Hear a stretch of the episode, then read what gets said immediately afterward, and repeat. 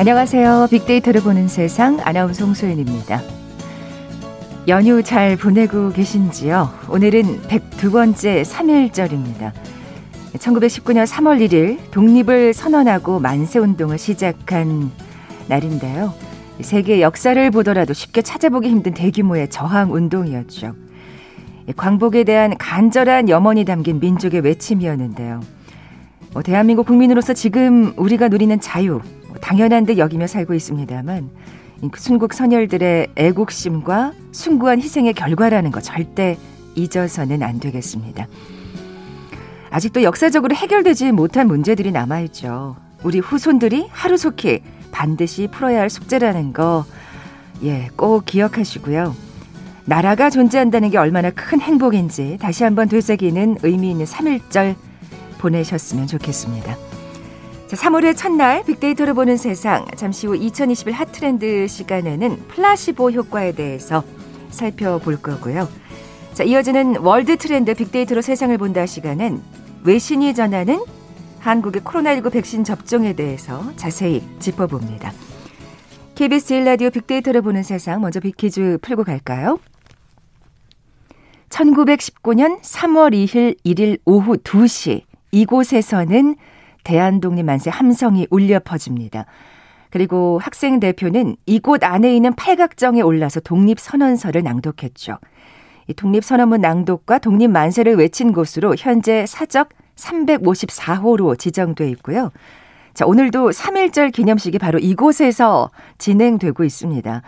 현재 공원 경내에는 독립운동 봉화에 불을 당겼던 팔각정을 중심으로 국보 제2호인 원각사지 10층 석탑과 보물 제 3호인 원각사비, 또 3.1운동 기념탑, 3.1운동 벽화, 그리고 의암 손병희 선생의 동상과 한용운 선생 기념비 등이 있습니다. 자, 고종 34년 영국인 브라운의 설계에 의해 공원으로 조성된 우리나라 최초의 도심 공원 이름은 무엇일까요? 보기 드릴게요. 1번 한강공원, 2번 탑골공원, 3번 월드컵 공원, 4번 올림픽 공원. 오늘 당첨되신 두 분께 커피와 도는 모바일 쿠폰 드립니다. 휴대전화 문자 메시지 지역번호 없이 샵 9730, 샵 9730. 짧은 글은 50원, 긴 글은 100원의 정보 이용료가 부과됩니다. KBS 라디오 어플 콩은 무료로 이용하실 수 있고요. 유튜브로 보이는 라디오로도 함께 하실 수 있습니다. 방송 들으시면서 정답과 함께 다양한 의견들 문자 보내주십시오.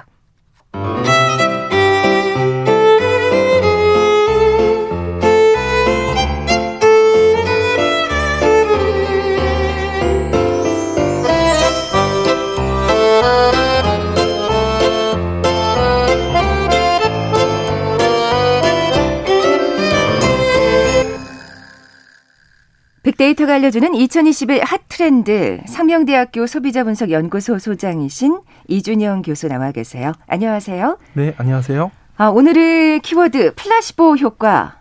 이게 그 위약 효과라고도 불리죠. 예, 그렇습니다. 네. 우리가 이제 가짜 약을 진짜로 믿게 되면 실제 효능이 발휘될 수 있다라는 의미를 가지고 있거든요. 참 그러니까 사람 마음이 간사해요. 그렇죠.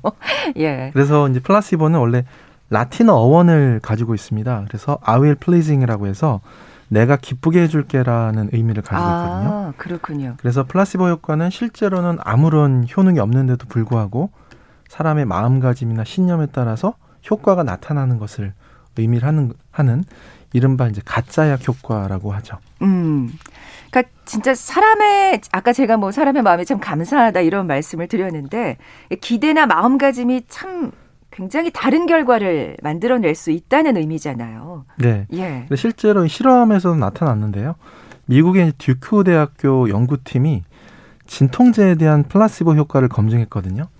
동일한 약을 두 가지로 구분해서 실험했는데 한 가지는 한 개당 2.5달러라고 얘기했고요.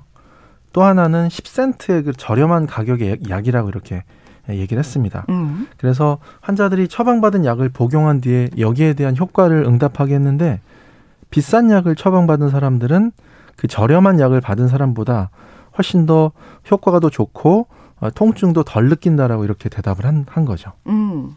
정말 동일한 약임에도 불구하고 네. 왠지 그래요. 가격이 높으면 품질이 더 좋을 것만 같은 그런 막연한 느낌이 들잖아요. 이런 또 소비자 심리를 이용하는 또 사실은 마케팅도 있는 거고요. 예. 그렇습니다. 소비자 행동 분야에서도 이제 플라시보 효과를 분석하는 이런 연구들 또 이걸 마케팅 활용하는 경우들도 많이 있죠. 대표적으로 이제 우리가 유명 브랜드 효과, 유명 브랜드의 커피나 예, 콜라 같은 것들을 또 마시면 오히려 일반 잘 안 알려진 브랜드보다는 더 맛있다고 느끼는 음. 현상들. 그래서 실제로 로고를 가리고 이 맛 블라인드 테스트를 하면 알고 했을 때하고는 정반대의 결과가 나오기도 하거든요. 네, 저도 그거 생각나요. 이렇게 왜 값싼 커피랑 네. 굉장히 비싼 커피를 블라인드 테스트 했을 때 생각보다 그렇게 비싼 커피를 선택하는 사람이 많지 않았다는 거. 예. 그렇습니다. 그래서 음. 명성이 높은 브랜드의 제품을 그렇지 않은 것보다 더 높은 효용 가치를 매기는 거죠. 그래서 이렇게 인지를 하게 되는 거고요. 또 이제 제품에 대한 어떤 브랜드 네이밍을 할 때도 수식어가 되게 중요한데 예를 들어 비타민 음료에다가 비타 땡땡보다 비타 땡땡 플러스라고 수식어를 붙이면 아. 예. 그러면 이제 소비자들은 더 품질이 좋은 것으로 인지를 하게 된다는 왠지 거죠. 왠지 뭔가 플러스된 효과가 있을 것만 같은 그런 느낌이 들죠. 그렇죠. 예. 그렇다면 노시보 효과는 뭘까요? 예, 노시보 효과는 이 플라시보랑 반대거든요. 아. 라틴어 어원에서는 I will harm이라고 해서 해를 입힐 것이다라는 그런 뜻에서 비롯됩니다. 그래서 오히려 플라시보 효과는 반대로 노시보 효과는 가짜 약의 성능을 의심하고 또 걱정하면서 약을 복용하면 결국에는 부작용을 겪게 된다는 음, 의미를 음. 가지고 있습니다. 그래서 인간의 불신이나 불신이나 의심과 같은 이런 부정적 신념으로 인해서 안 좋은 결과를 초래한다라는 의미를 가지고 있고요. 어, 실제로 이제 미국의 한 연구팀에 따르면 어, 약물을 사용하기 전에 그 약물의 그 부작용을 걱정하는 환자들에게서 이런 부정적 결과가 더 강하게 나타나거든요. 그래서 실제로 약물 사용에 대해서 긍정적 긍정적인 이런 생각을 하는 사, 환자들보다는 훨씬 더 이 노시보 효과가 높게 나타나는 어. 것을 볼 수가 있습니다. 그 이외에도 이제 뭐 여러 가지 사례가 있는데 우리가 쉽게 얘기하면 징크스라든가 또 나쁜 미신 믿는 거 있잖아요. 네, 네. 이런 것들도 일종의 노시보 효과다 이렇게 볼 수 있습니다. 네. 그 예전에 있었던 약간 독감 백신 논란이 네. 떠오르네요. 그렇죠. 예. 사실 그 전에 약간 부정적인 어떤 그 과정이 있었기 때문에 왠지 이 약이 나한테 해를 가할 것이다라는 그런 걱정 때문에 사실은 조금 소동 아닌 소동이 빚어졌는데 이번 그 코로나 백신만큼은 이런 노시보 효과 절대 없었으면 좋겠습니다. 네. 이 소비에도 아까 뭐 마케팅 얘기도 했습니다만 플라시보 효과가 적용될 수 있을 것 같아요. 네, 요즘에 특히 이제 현대 소비자들 불안감이 굉장히 커지고 있죠. 이런 플라시보 효과를 많이 예, 이용한 사례들도 많아지고 있는데 요즘에 식품 안전 사고나 제품 사고 같은 것들이 좀 종종 발생합니다. 뭐 예를 들어서 뭐 햄버거병이라든가 음. 살충제 달걀이라든가 가습기 살, 가습기 살균제 사건 이런 게 있었잖아요. 예, 예. 이런 게 이제 터지면서 소비자들의 불안감 같은 것들도 굉장히 커지고 있다는 겁니다. 워낙 요즘은 안전한 것을 굉장히 선호하는 경향이 그렇죠. 높아지고 있기 때문에 가격이 비싸더라도. 예. 예. 그래서 우리가 그런 거를 가리켜서 안전 비용 또는 위안 비용이라고 아. 얘기를 하고요. 어떤 사람들은 이제 이걸 플라시보 소비다 이렇게도 얘기합니다. 그래서 심리적인 안도감을 위해서 가격을 더 비싸게 지불하더라도 우리가 얘기하는 뭐 안전성이 좀 입증된 그런 상품을 구매한다는 거. 그래서 대표적으로 이제 보면 유기농이나 뭐 천연 천연 제품 이런 거 있잖아요. 아, 네, 네. 이런 천연 소재로 만들어졌다 그러면 좀 더 비싸도 구매하는 이런 현상들이 많이 나타나고 있다라는 거죠. 그래서 요즘에 이제 뭐 여러 가지 용어들이 많이 생겨나는데 불안하다 보니까 사람들이 일체 화학 제품을 거부하는 소비자라고 해서 노케미족. 와, 이건 한 단계 더 나아가는 거네요. 네, 이런 예. 사람들도 생겨나기도 하고요. 또 body burden이라는 용어가 있는데 body burden은 영어 그대로 몸속에 쌓이는 그 유해 물질의 총량 이런 것들을 이야기를 하는 겁니다. 아, 워낙 요즘에는 조심조심 한다고 해도 유해 물질이 안 쌓일 수가 없잖아요. 그렇죠. 예. 그래서 이런 환경 호르몬이나 이런 유해 물질 같은 것들이 없는 환경을 만들기 위해서 또 이걸 줄여주는 제품 같은 것들 어, 이런 소비자들의 불안감을 잠재우는 이런 제품들이 또 굉장히 인기를 끊는데 결국에는 소비자들이 이런 효과를 믿으면서 네. 좀더 비싸더라도 어, 이런 높은 대가를 지불하는 현상들이 음. 많이 나타나고 있습니다. 이 높은 대가를 지불하는 만큼 이 효과가 진실이어야 할 텐데 네. 가끔은 요걸 좀 악용하는 사례도 있는 것 같아서 더 예, 걱정이고 불안해지는 것 같아요. 예. 네. 그러니까 진짜 사실은 이건 정말 그만큼 우리가 사는 환경이 안정 안전하지 못하다는 또 반증도 되는 것 같고요. 네, 그렇습니다. 좀 이렇게 믿고 사는 신뢰감 있는 어떤 관계가 조성이 돼야 될 텐데 그게 좀 많이 아쉽습니다. 네, 요즘에 이제 이런 마케팅에 많이 활용하는 케이스들 보면요. 우리가 무첨가 마케팅이라는 거 들어보셨을 거예요. MSG free라든가 음, 또는 뭐 글루텐 free, 무지방, 저탄수화물 뭐 이런 식의 각종 무첨가 마케팅이 오히려 안전하고 건강에 좋다는 암시를 주, 주게 된다는 거죠. 근데 이것도 사실은 들여다보면 플라시보 효과인 경우도 많이 있다는 겁니다. 아, 예, 예. 대표적으로는 MSG 논란인데 MSG가 실제로 그 유해성에 대한 과학적 근거가 사실은 명확치는 않다는 거죠. 오히려 이제 어, MSG 대체제라고 불리는 것들이 오히려 유해성 검증이 안 된 경우도 아, 많이 있고요. 예. 사실 정말 이건 계속해서 논란인 것 같아요. 유해하지 않다, 유해하다. 그래도 적정량을 지켜야 한다. 네. 그죠? 예. 그리고 또 요즘에 이런 마케팅에 많이 활용하는 게 천원, 천연이라는 단어 같은 거 있잖아요. 천연이 사실은 건강에 좋다는 인상을 주지만 또 그렇지 않은 음, 경우도 많다는 거고 실제로 천연과 그 합성물의 기준을 좀 나누기가 모호한 경우도 되게 많다라고 그렇죠. 하는 겁니다.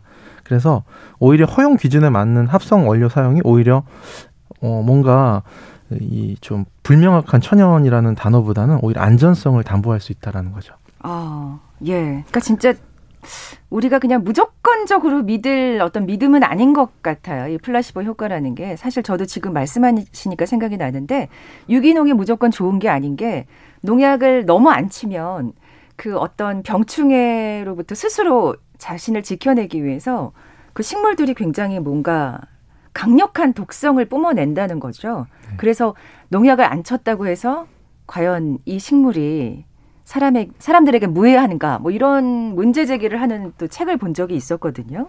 네, 그래서 우리가 이제 이런 플라시보 효과 같은 것들을 얘기할 때 좀 막연한 믿음이 만들어낸 이런 플라시보 효과 이런 거에 대해서 한 번 더 다시 한번 생각해 볼 음, 필요도 있고요. 그래서 막연한 믿음에 근거한 소비보다는 좀 더 명확한 근거, 과학적, 객관적 근거에 기반한 합리적 소비 같은 것들이 중요하다라는 네. 거 강조드리고 싶습니다. 네.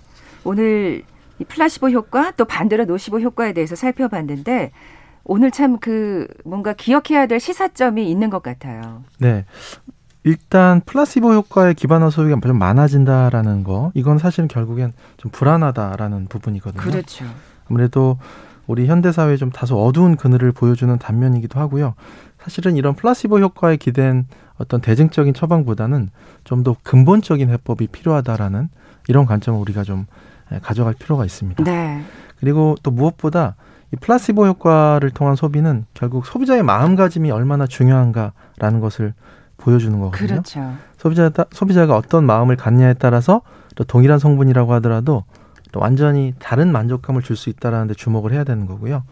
결국 소비라는 것은 우리가 이제 그냥 결핍의 충족이라는 그냥 과거의 평면적인 기능을 넘어서서 이제는 이렇게 소비자의 감성을 좀 더 고도로 관리한 관리할 필요가 있다라는 네. 것을 기업하는 분들이 좀 명심하셔야 될 것 같고요. 악용해서는 안 되겠지만요. 그렇죠. 예. 예. 그리고 이제 우리 일상 속에서도 좀 적용을 해보면 플라시보 효과는 좀 운명론이라기보다는 인과론에 가까운 거거든요. 네. 예를 들어 웃으면 복이 와요라는 그런 말 있잖아요. 어떤 일, 어떤 결과가 나타나기 위해서 좋은 결과가 나타나기 위해서는 좋은 생각이 존재한다라는 겁니다. 그래서 뭔가 좋아질 거야, 좋을 거야라는 그 믿음을 가지는 것도 중요할 것 같고 결국은 부정적 결과로 귀결된 이런 노, 노시보 효과보다는 행복한 좀 결과를 만들 수 있는 또 플라시보 효과를 통해서 우리의 마음을 하나씩 좀 잡아 나가면 좋지 않을까 이런 생각을 해봅니다. 네. 이 소비를 할 때, 뭐, 제품을 구입할 때 이 막연한 그 플라시보 효과는 좀 지양을 해야 되겠지만, 우리가 삶을 살아나가는 데 있어서 이 심리적으로 내 마음가짐에 있어서 플라시보 효과는 조금 그래도 좀 이용해 볼 필요가 있지 않나, 활용해 볼 필요가 있지 않나 생각이 듭니다. 네. 아, 이 교수님, 빅퀴즈 다시 한번 내주세요. 네. 1919년 3월 1일 오후 2시에 이곳에서는 대한독립 만세 함성이 울려 퍼졌습니다. 독립선언문 낭독과 독립 만세를 외친 곳으로 현재 사적 354호로 지정돼 있고요. 오늘도 3.1절 기념식이 바로 이곳에서 진행됐습니다. 현재 공원 경내에는 문화재와 함께 3.1운동 기념탑, 3.1운동 벽화, 의암 손병희 선생의 동산, 동상, 한용운 선생 기념비 등이 있습니다. 고종 34년에 영국인 브라운의 설계에 의해서 공원, 어, 공원으로 조성된 우리나라 최초의 도심 공원입니다. 그 이름은 무엇일까요? 자, 1번 한강공원, 2번 탑골공원, 3번 월드컵공원, 4번 올림픽공원. 네. 워낙 이 중요한 역사에 관련된 문제다 보니까 지금 정답을 정말 많이 보내주고 계세요. 자, 오늘 당첨되신 두 분께 커피와 도넛 모바일 쿠폰 드립니다. 정답 아시는 분들 저희 빅데이터로 보는 세상 앞으로 지금 바로 문자 보내주십시오. 휴대전화 문자 메시지 지역번호 없이 샵 9730, 샵 9730입니다. 짧은 글은 50원, 긴 글은 100원의 정보 이용료가 부과됩니다. 콩은 무료로 이용하실 수 있고요. 유튜브로 보이는 라디오로도 함께 하실 수 있습니다. 빅데이터가 알려주는 2021 핫트렌드 상명대학교 소비자분석연구소 소장이신 이준영 교수와 함께했습니다. 고맙습니다. 네, 감사합니다. 헤드라인 뉴스입니다. 국내 코로나19 신규 확진자가 하루 새 355명 늘어 이틀 연속 300명대를 유지했습니다.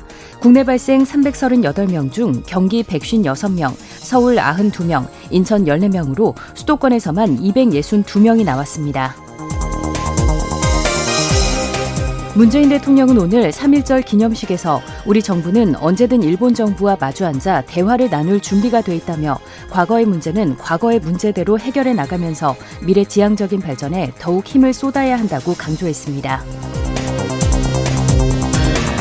민주당이 오늘 오후 5시 반 당사에서 박영선 예비후보와 우상호 예비후보 간의 경선 투표 결과를 발표합니다. 국민의당 안철수 대표와 무소속 금태섭 전 의원의 서울시장 후보 단일화 경선에서 안 대표가 승리했습니다. 한국이 지난달 기준 코로나19 시대 살기 좋은 나라 순위에서 주요 53개국 중 8위를 기록했습니다. 지난달 국내 투자자의 해외 주식 거래가 55조 9천억 원으로 역대 최대를 기록했습니다. 투자 계획이 20조 원대에 달했던 중국의 대형 반도체 프로젝트가 청산 절차를 밟고 있습니다. 코로나19로 비대면 거래가 늘어나는 등의 변화에 맞춰 가공식품 등을 중심으로 농축산물 원산지 단속이 강화됩니다. 지금까지 라디오 정보센터 조진주였습니다.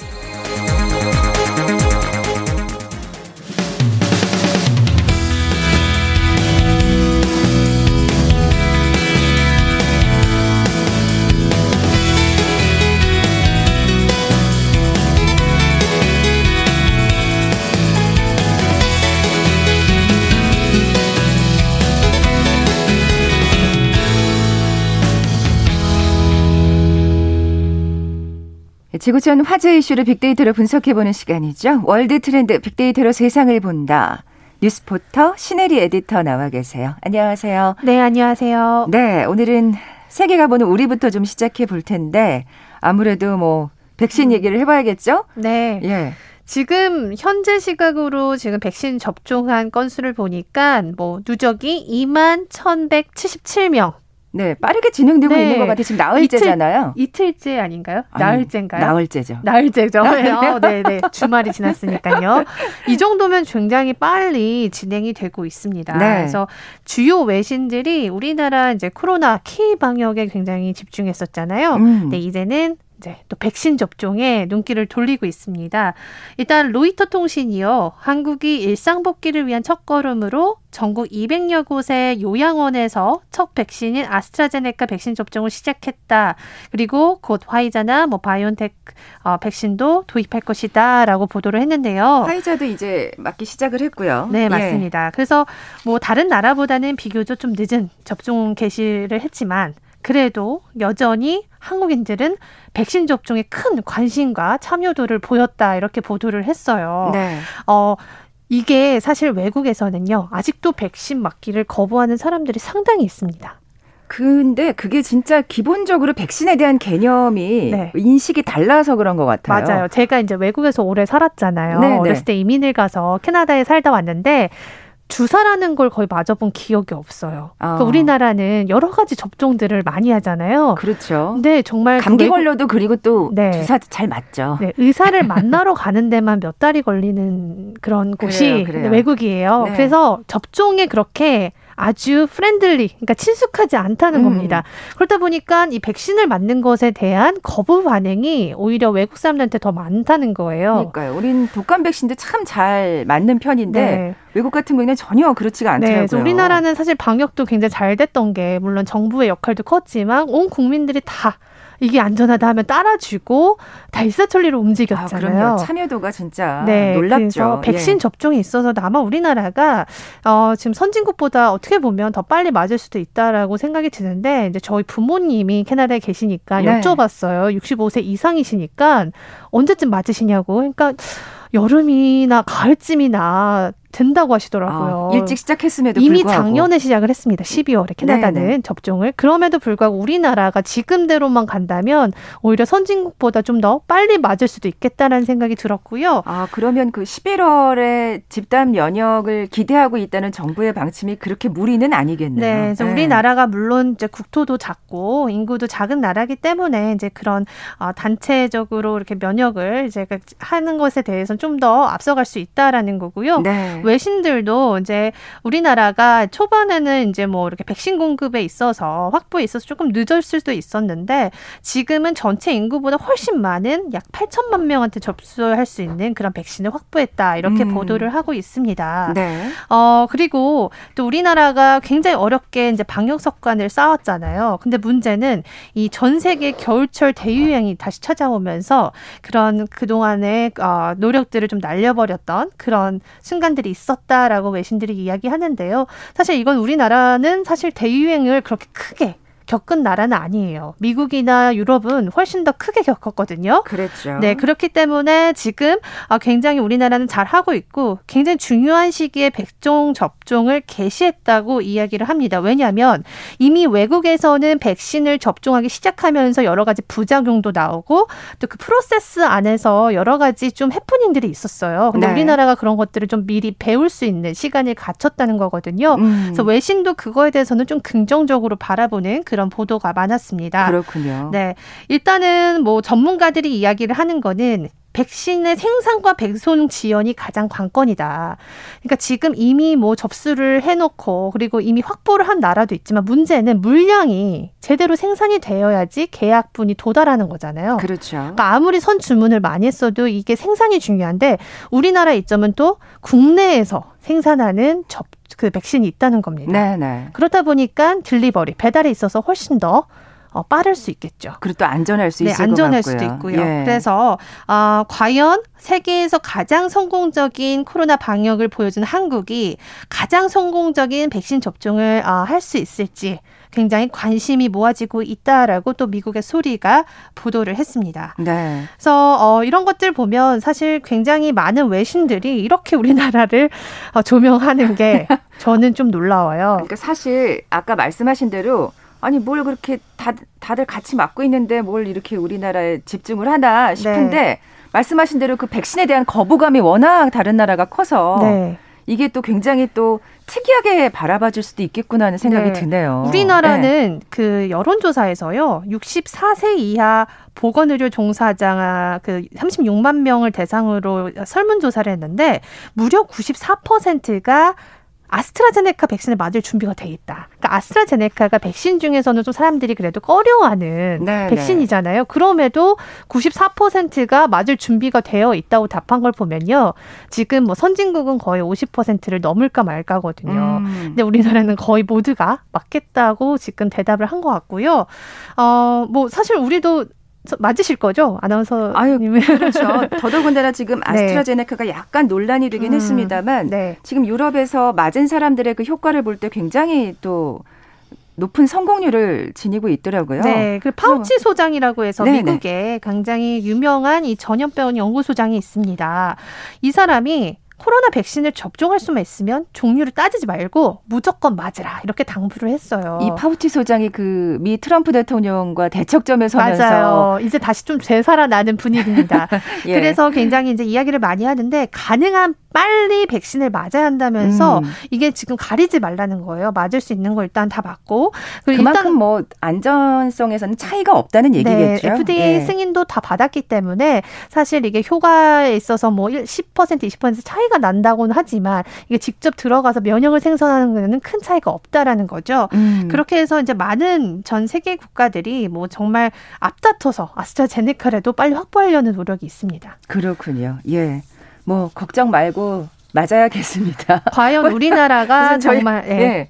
네. 우리나라가 정말 이게 늦은 백신 접종에도 불구하고 가장 빨리 접종을 완료한 나라가 될 것이냐. 좀 여기에 지금 외신들의 관심이 아. 모아져서 저도 외신을 계속 모니터링 하는 입장으로서 이거를 주의 깊게 보고 있습니다. 네. 그만큼 접종 속도가 지금 빠르다는 얘기인데 아유, 뭐 그렇게 정부의 계획대로 11월에 70% 이상이 맞아서 네. 집단 면역이 형성될 수 있다면 얼마나 좋겠습니까? 음. 예. 음. 자, 다음 우리가 보는 세계로 넘어가 볼까요? 네. 참 오늘 휴일이실 텐데 제가 돈이 될 만한 소식을 좀 준비를 했어요. 어, 귀가 쫑긋하는데요. 지금 그 투자자들한테 굉장히 항상 그 교과서로 어, 볼수 있는 게 워렌 버핏이 보내는 편지입니다. 그렇죠. 워렌 버핏 하면 뭐 네. 믿고 듣는 인사 아니겠습니까? 네, 투자의 예. 뭐 투자의 귀재라고도 불리는 이분이 무려 90세예요, 이제. 아, 벌써 그렇게 되셨나요? 네, 이분 아. 회사 같이 하는 파트너 그 찰리 멍거라는 분은 96세예요. 근데 이 두 분이 정말 그렇게 정정하셔서 네. 이 편지를 쓰시는데 거의 열 몇 장을 이렇게 쓰십니다. 부럽습니다. 이 편지만 읽으면 사실 앞으로 어떤 것에 투자해야 될지 insight를 좀 볼 수 있어서요. 어. 이 편지가 나오기 일주일 전부터 미국 언론들은 과연 이번 편지에는 무슨 말이 있을까 이런 걸 보도를 해요. 그렇군요. 그만큼 많은 사람들의 집중을 어, 모아하는 그런 편지인데요. 그러니까 제가 이 편지의 핵심 내용만 이게 굉장히 길었기 때문에 딱딱 찝어서 준비를 했습니다. 우리 신혜리 에디터가 읽으셨군요. 네, 저는 이제 뉴스포터라는 데가 이런 걸 읽어서 요약해서 delivery 해주는 뉴스 서비스다 보니까 이걸 안 하면 제 일자리가 줄어듭니다. 그래서 해야 되는데 어, 포인트만 좀 짚어주세요. 네, 그러면 네, 예. 일단 이거는 이제 뭐 워렌 버핏이 한국 사람이 아니라 미국 사람이니까 미국에 투자하라는 걸 굉장히 많이 강조를 해요. 네. 흔히 코로나 방역에 실패한 국가로서 떠오르는 건 미국이잖아요. 그렇죠. 네, 그리고 트럼프 대통령 정권 당시 굉장히 좀 혼란스러웠고 네. 미중 무역 때 미중 무역 정쟁 때문에 경제도 굉장히 좀 왔다 갔다 했었잖아요. 네. 그럼에도 불구하고 워렌 버핏이 이제 미국에 어, 투자를 하라는 이야기를 굉장히 많이 했습니다. 어. 아 그리고 아메리칸 드림을 굳게 믿고 미국 경제를 어, 낙관적으로 바라본다 이런 얘기를 했는데요. 어, 일단 미국에서 이제 그런 게, 이, 이런 게 있어요. 코로나가 이제 굉장히 심각하게 이제 상황이 진행이 됐지만 굉장히 또 그만큼 빠르게 회복이 되고 있다는 겁니다. 지금 미국의 경제 지표를 보면 조금씩 사람들이 다시 일자리로 복귀하고 소비도 늘어나는 이런 것들을 볼 수 있거든요. 네, 굉장히 낙관적으로 보고 있는 거네요. 네, 그래서 예. 미국은 때때로 심각한 낙관을 어, 겪었지만 경탄이 나올 만큼 경제 발전을 이뤘고 2032년 역사에서 성공 이해가 넘쳐난다. 그러면서 미국의 성장에 반대되는 투자는 하지 말라. 이게 나의 확고한 결론이다 이렇게 이야기를 합니다. 아, 굉장히 강하게 얘기했네요. 네, 맞습니다. 예, 예. 그러면서 그 채권 요즘 뭐 미국 국채 금리가 굉장히 뭐 뜨고 있다 이런 얘기가 많이 기사가 나오는데요. 그럼에도 불구하고 버핏이 채권에는 투자하지 말라고 이야기를 했습니다. 어. 그래서 제 주변에도 채권을 사야 하나 이제 주식 시장이 조금씩 흔들리기 시작하니까 네. 조금 더 안전한 자산인 채권으로 눈을 돌려야 되는지 많이 물어보시는데요. 오히려 버핏은 채권을 사지 말라고 강조를 했습니다. 어, 그러니까 지금 굉장히 단호한 어조로 뭔가를 포인트를 짚어주고 있는데 네. 이렇게 채권을 사지 말라고 할 정도로 네. 얘기한다면 네. 뭔가 분명한 이유가 있을 것 같은데. 맞아요. 예. 그러니까 채권이 이제 가장 안전적인 투자처예요. 음. 그러니까 어 뭐 채권의 금리가 지금 뭐 1.9%, 뭐 2% 이렇게 갔다가 최근에 1.5% 왔다 갔다 합니다. 10년물 채권이요. 그게 뭐냐면 그러면 이제 10년물 채권을 샀을 때 내가 가질 수 있는 이율이 1.5%라는 거예요. 네. 그러니까 사실 그 예적금이나 비슷하다고 보시면 되는데 이건 만기가 있습니다. 만기가 어. 있어요. 근데 이런 것들은 사실 벌어봤자 확정된 수익만 받을 수 있어요. 1.5%밖에 못 받는데 네. 아시다시피 요즘 미국의 주식 시장이 정말 난리잖아요. 뭐 게임스톱 사태라고 들어보셨을 텐데 네. 이런 주식이 갑자기 막 다섯 배가 오릅니다. 그러니까 주식 시장이 정말 요즘 거의 상승세를 계속 가다가 최근에 조금 떨어졌는데요. 그러다가 또 급락할 수도 맞아요. 있는 거잖아요. 네. 그만큼 채권은 뭐 큰 수익은 아니겠지만 안정적이라는 네, 얘기잖아요. 그럼 그나마 1.5% 적금처럼 아, 그 이자를 확정적으로 받을 수 있으니까 사람들이 요즘 요거를 좀 살려고 하는데 네. 그럼에도 불구하고 미국 경제는 너무 좋아질 거라 믿는 분이니까 채권을 사지 말고 차라리 주식에 투자하라. 그 주식 을 사기 힘들면 S&P 인덱스라고 왜 코스피 지종, 코스피 뭐 펀드, 코스닥 펀드 이런 거 있죠. 지수를 따라서 움직이는 펀드. 네. 차라리 그걸 사라고 강조를 합니다. 아니, 그러니까 과감하게 투자를 하라는 지금 얘기네요. 네. 예. 그러면서 이 버핏이 이끄는 회사가 버크셔 해서웨이라는 회사가 있는데요. 이거는 투자 회사예요. 근데 이 버크셔 해서웨이가 어, 미국에서는 뭐 부동산, 공장, 설비 이런 가, 자산을 가장 많이 보유한 기업인데요. 네. 그동안 버핏이 도대체 뭘 샀는지 장바구니를 딱 봤더니 자기 회사를 샀습니다. 음. 그건 뭐냐면 오너가 자기 회사의 주식을 구입한다는 거는 그만큼 자신이 있다. 라는 거겠죠. 아. 네. 그래서 그게 굉장히 또 화제가 됐어요. 네네. 버핏이 자기의 회사를 매입했고 또 그 버핏이 가장 좋아하는 주식이 뭐냐면 애플입니다. 아. 애플은 아시겠지만 아이폰 12, 12 이번에 나오면서 정말 인기를 많이 끌었죠. 그러니까 사실은 너무 예전의 가격을 생각하면 진짜 많이 올랐잖아요. 너무 올랐죠. 네. 아 이제 뭐 더 오르겠어 싶은데 그 끝이 어딘지 모르겠어요. 네. 애플이 뭐 스마트폰만 만든다면 지금 너무 높은 주가일 수 있지만 앞으로 애플카를 만든다고 하잖아요. 그렇죠. 그럼 또 이게 자동차 회사로 또 탈바꿈할 수 있는 거고요.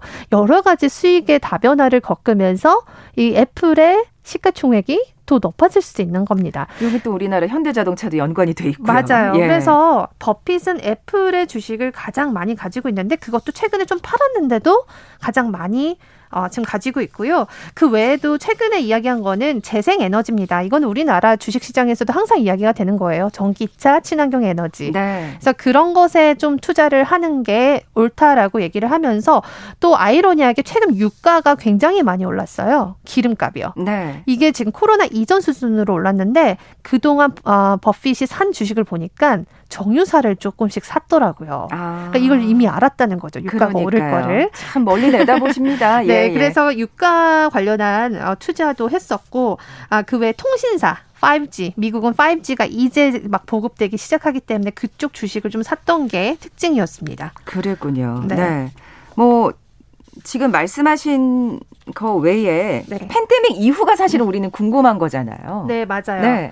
팬데믹 이후에는 사실은 어 여전히 그 우량주에 가, 좀 투자를 하는 게 맞다고 보는 것 같아요. 네. 버핏은 가치 투자자로 굉장히 유명해요. 그러니까 오랫동안 한 주식을 좀 계속 보는 거요. 음. 근데 지금 애플이 사실은 우량주잖아요. 우리나라의 삼성전자 같은 건데 네. 이미 이런 것들도 저는 많이 올랐다고 저도 생각해서 잡지 못했는데 이런 거를 더 멀리 봤을 때 더 오를 수 있다고 보는 것 같고요. 그러니까 참 그러니까 뭔가 장기적으로 멀리 내다보는 투자를 하는 것 같아요. 네, 예. 맞습니다. 근데 또 한 가지 특이한 거는 최근에 그 은행 그 은행주도 좀 많이 올랐었고 항공주가 그렇게 많이 올랐어요. 여행. 왜냐면 백신이 접종이 되기 시작하면요. 사람들이 어딜 먼저 갈까요? 어디에 음, 돈을 쓸까요? 그러니까요. 여행이겠죠. 근데 그러네요. 지, 금은 사실 내려가 있으니까요. 예, 지금 아직 아. 주가가 많이 올라오지 않은 게 여행주거든요. 음. 그렇다 보니까 이 여행주에도 좀 어, 베팅을 하는 그런 기업들이 있는데 이상하게도 버핏은 항공주를 모두 다 싹 팔았습니다. 아, 그래요? 예, 그러니까 버핏은 아직까지는 여행이 돌아오기는 멀었다라고 보는 것 같아요. 아. 근데 이거는 어, 한 가지 저는 버핏이 실수했던 게 작년에 어, 사실 본인이 손실을 보고 항공주를 팔았는데 그 이후에 항공주가 급등을 하, 거든요 아, 그래서 사실 실수를. 버핏도 실수를 하기 때문에 제가 지금 소개해드리는 거는 모두 다 따라라고 하는 것보다는 그냥 insight로 네. 네. 그냥 그냥 흡수하시면 될 것 같습니다. 네, 참고하겠습니다. 뉴스포트 신혜리 에디터였습니다. 고맙습니다. 감사합니다. 오늘 빅퀴즈 정답은 2번 탑골공원이었죠. 쿠폰 받으실 두 분입니다. 275 하나님 그리고 9757님께 선물 보내드리면서 물러갑니다. 빅데이터를 보는 세상 내일 뵙죠. 고맙습니다.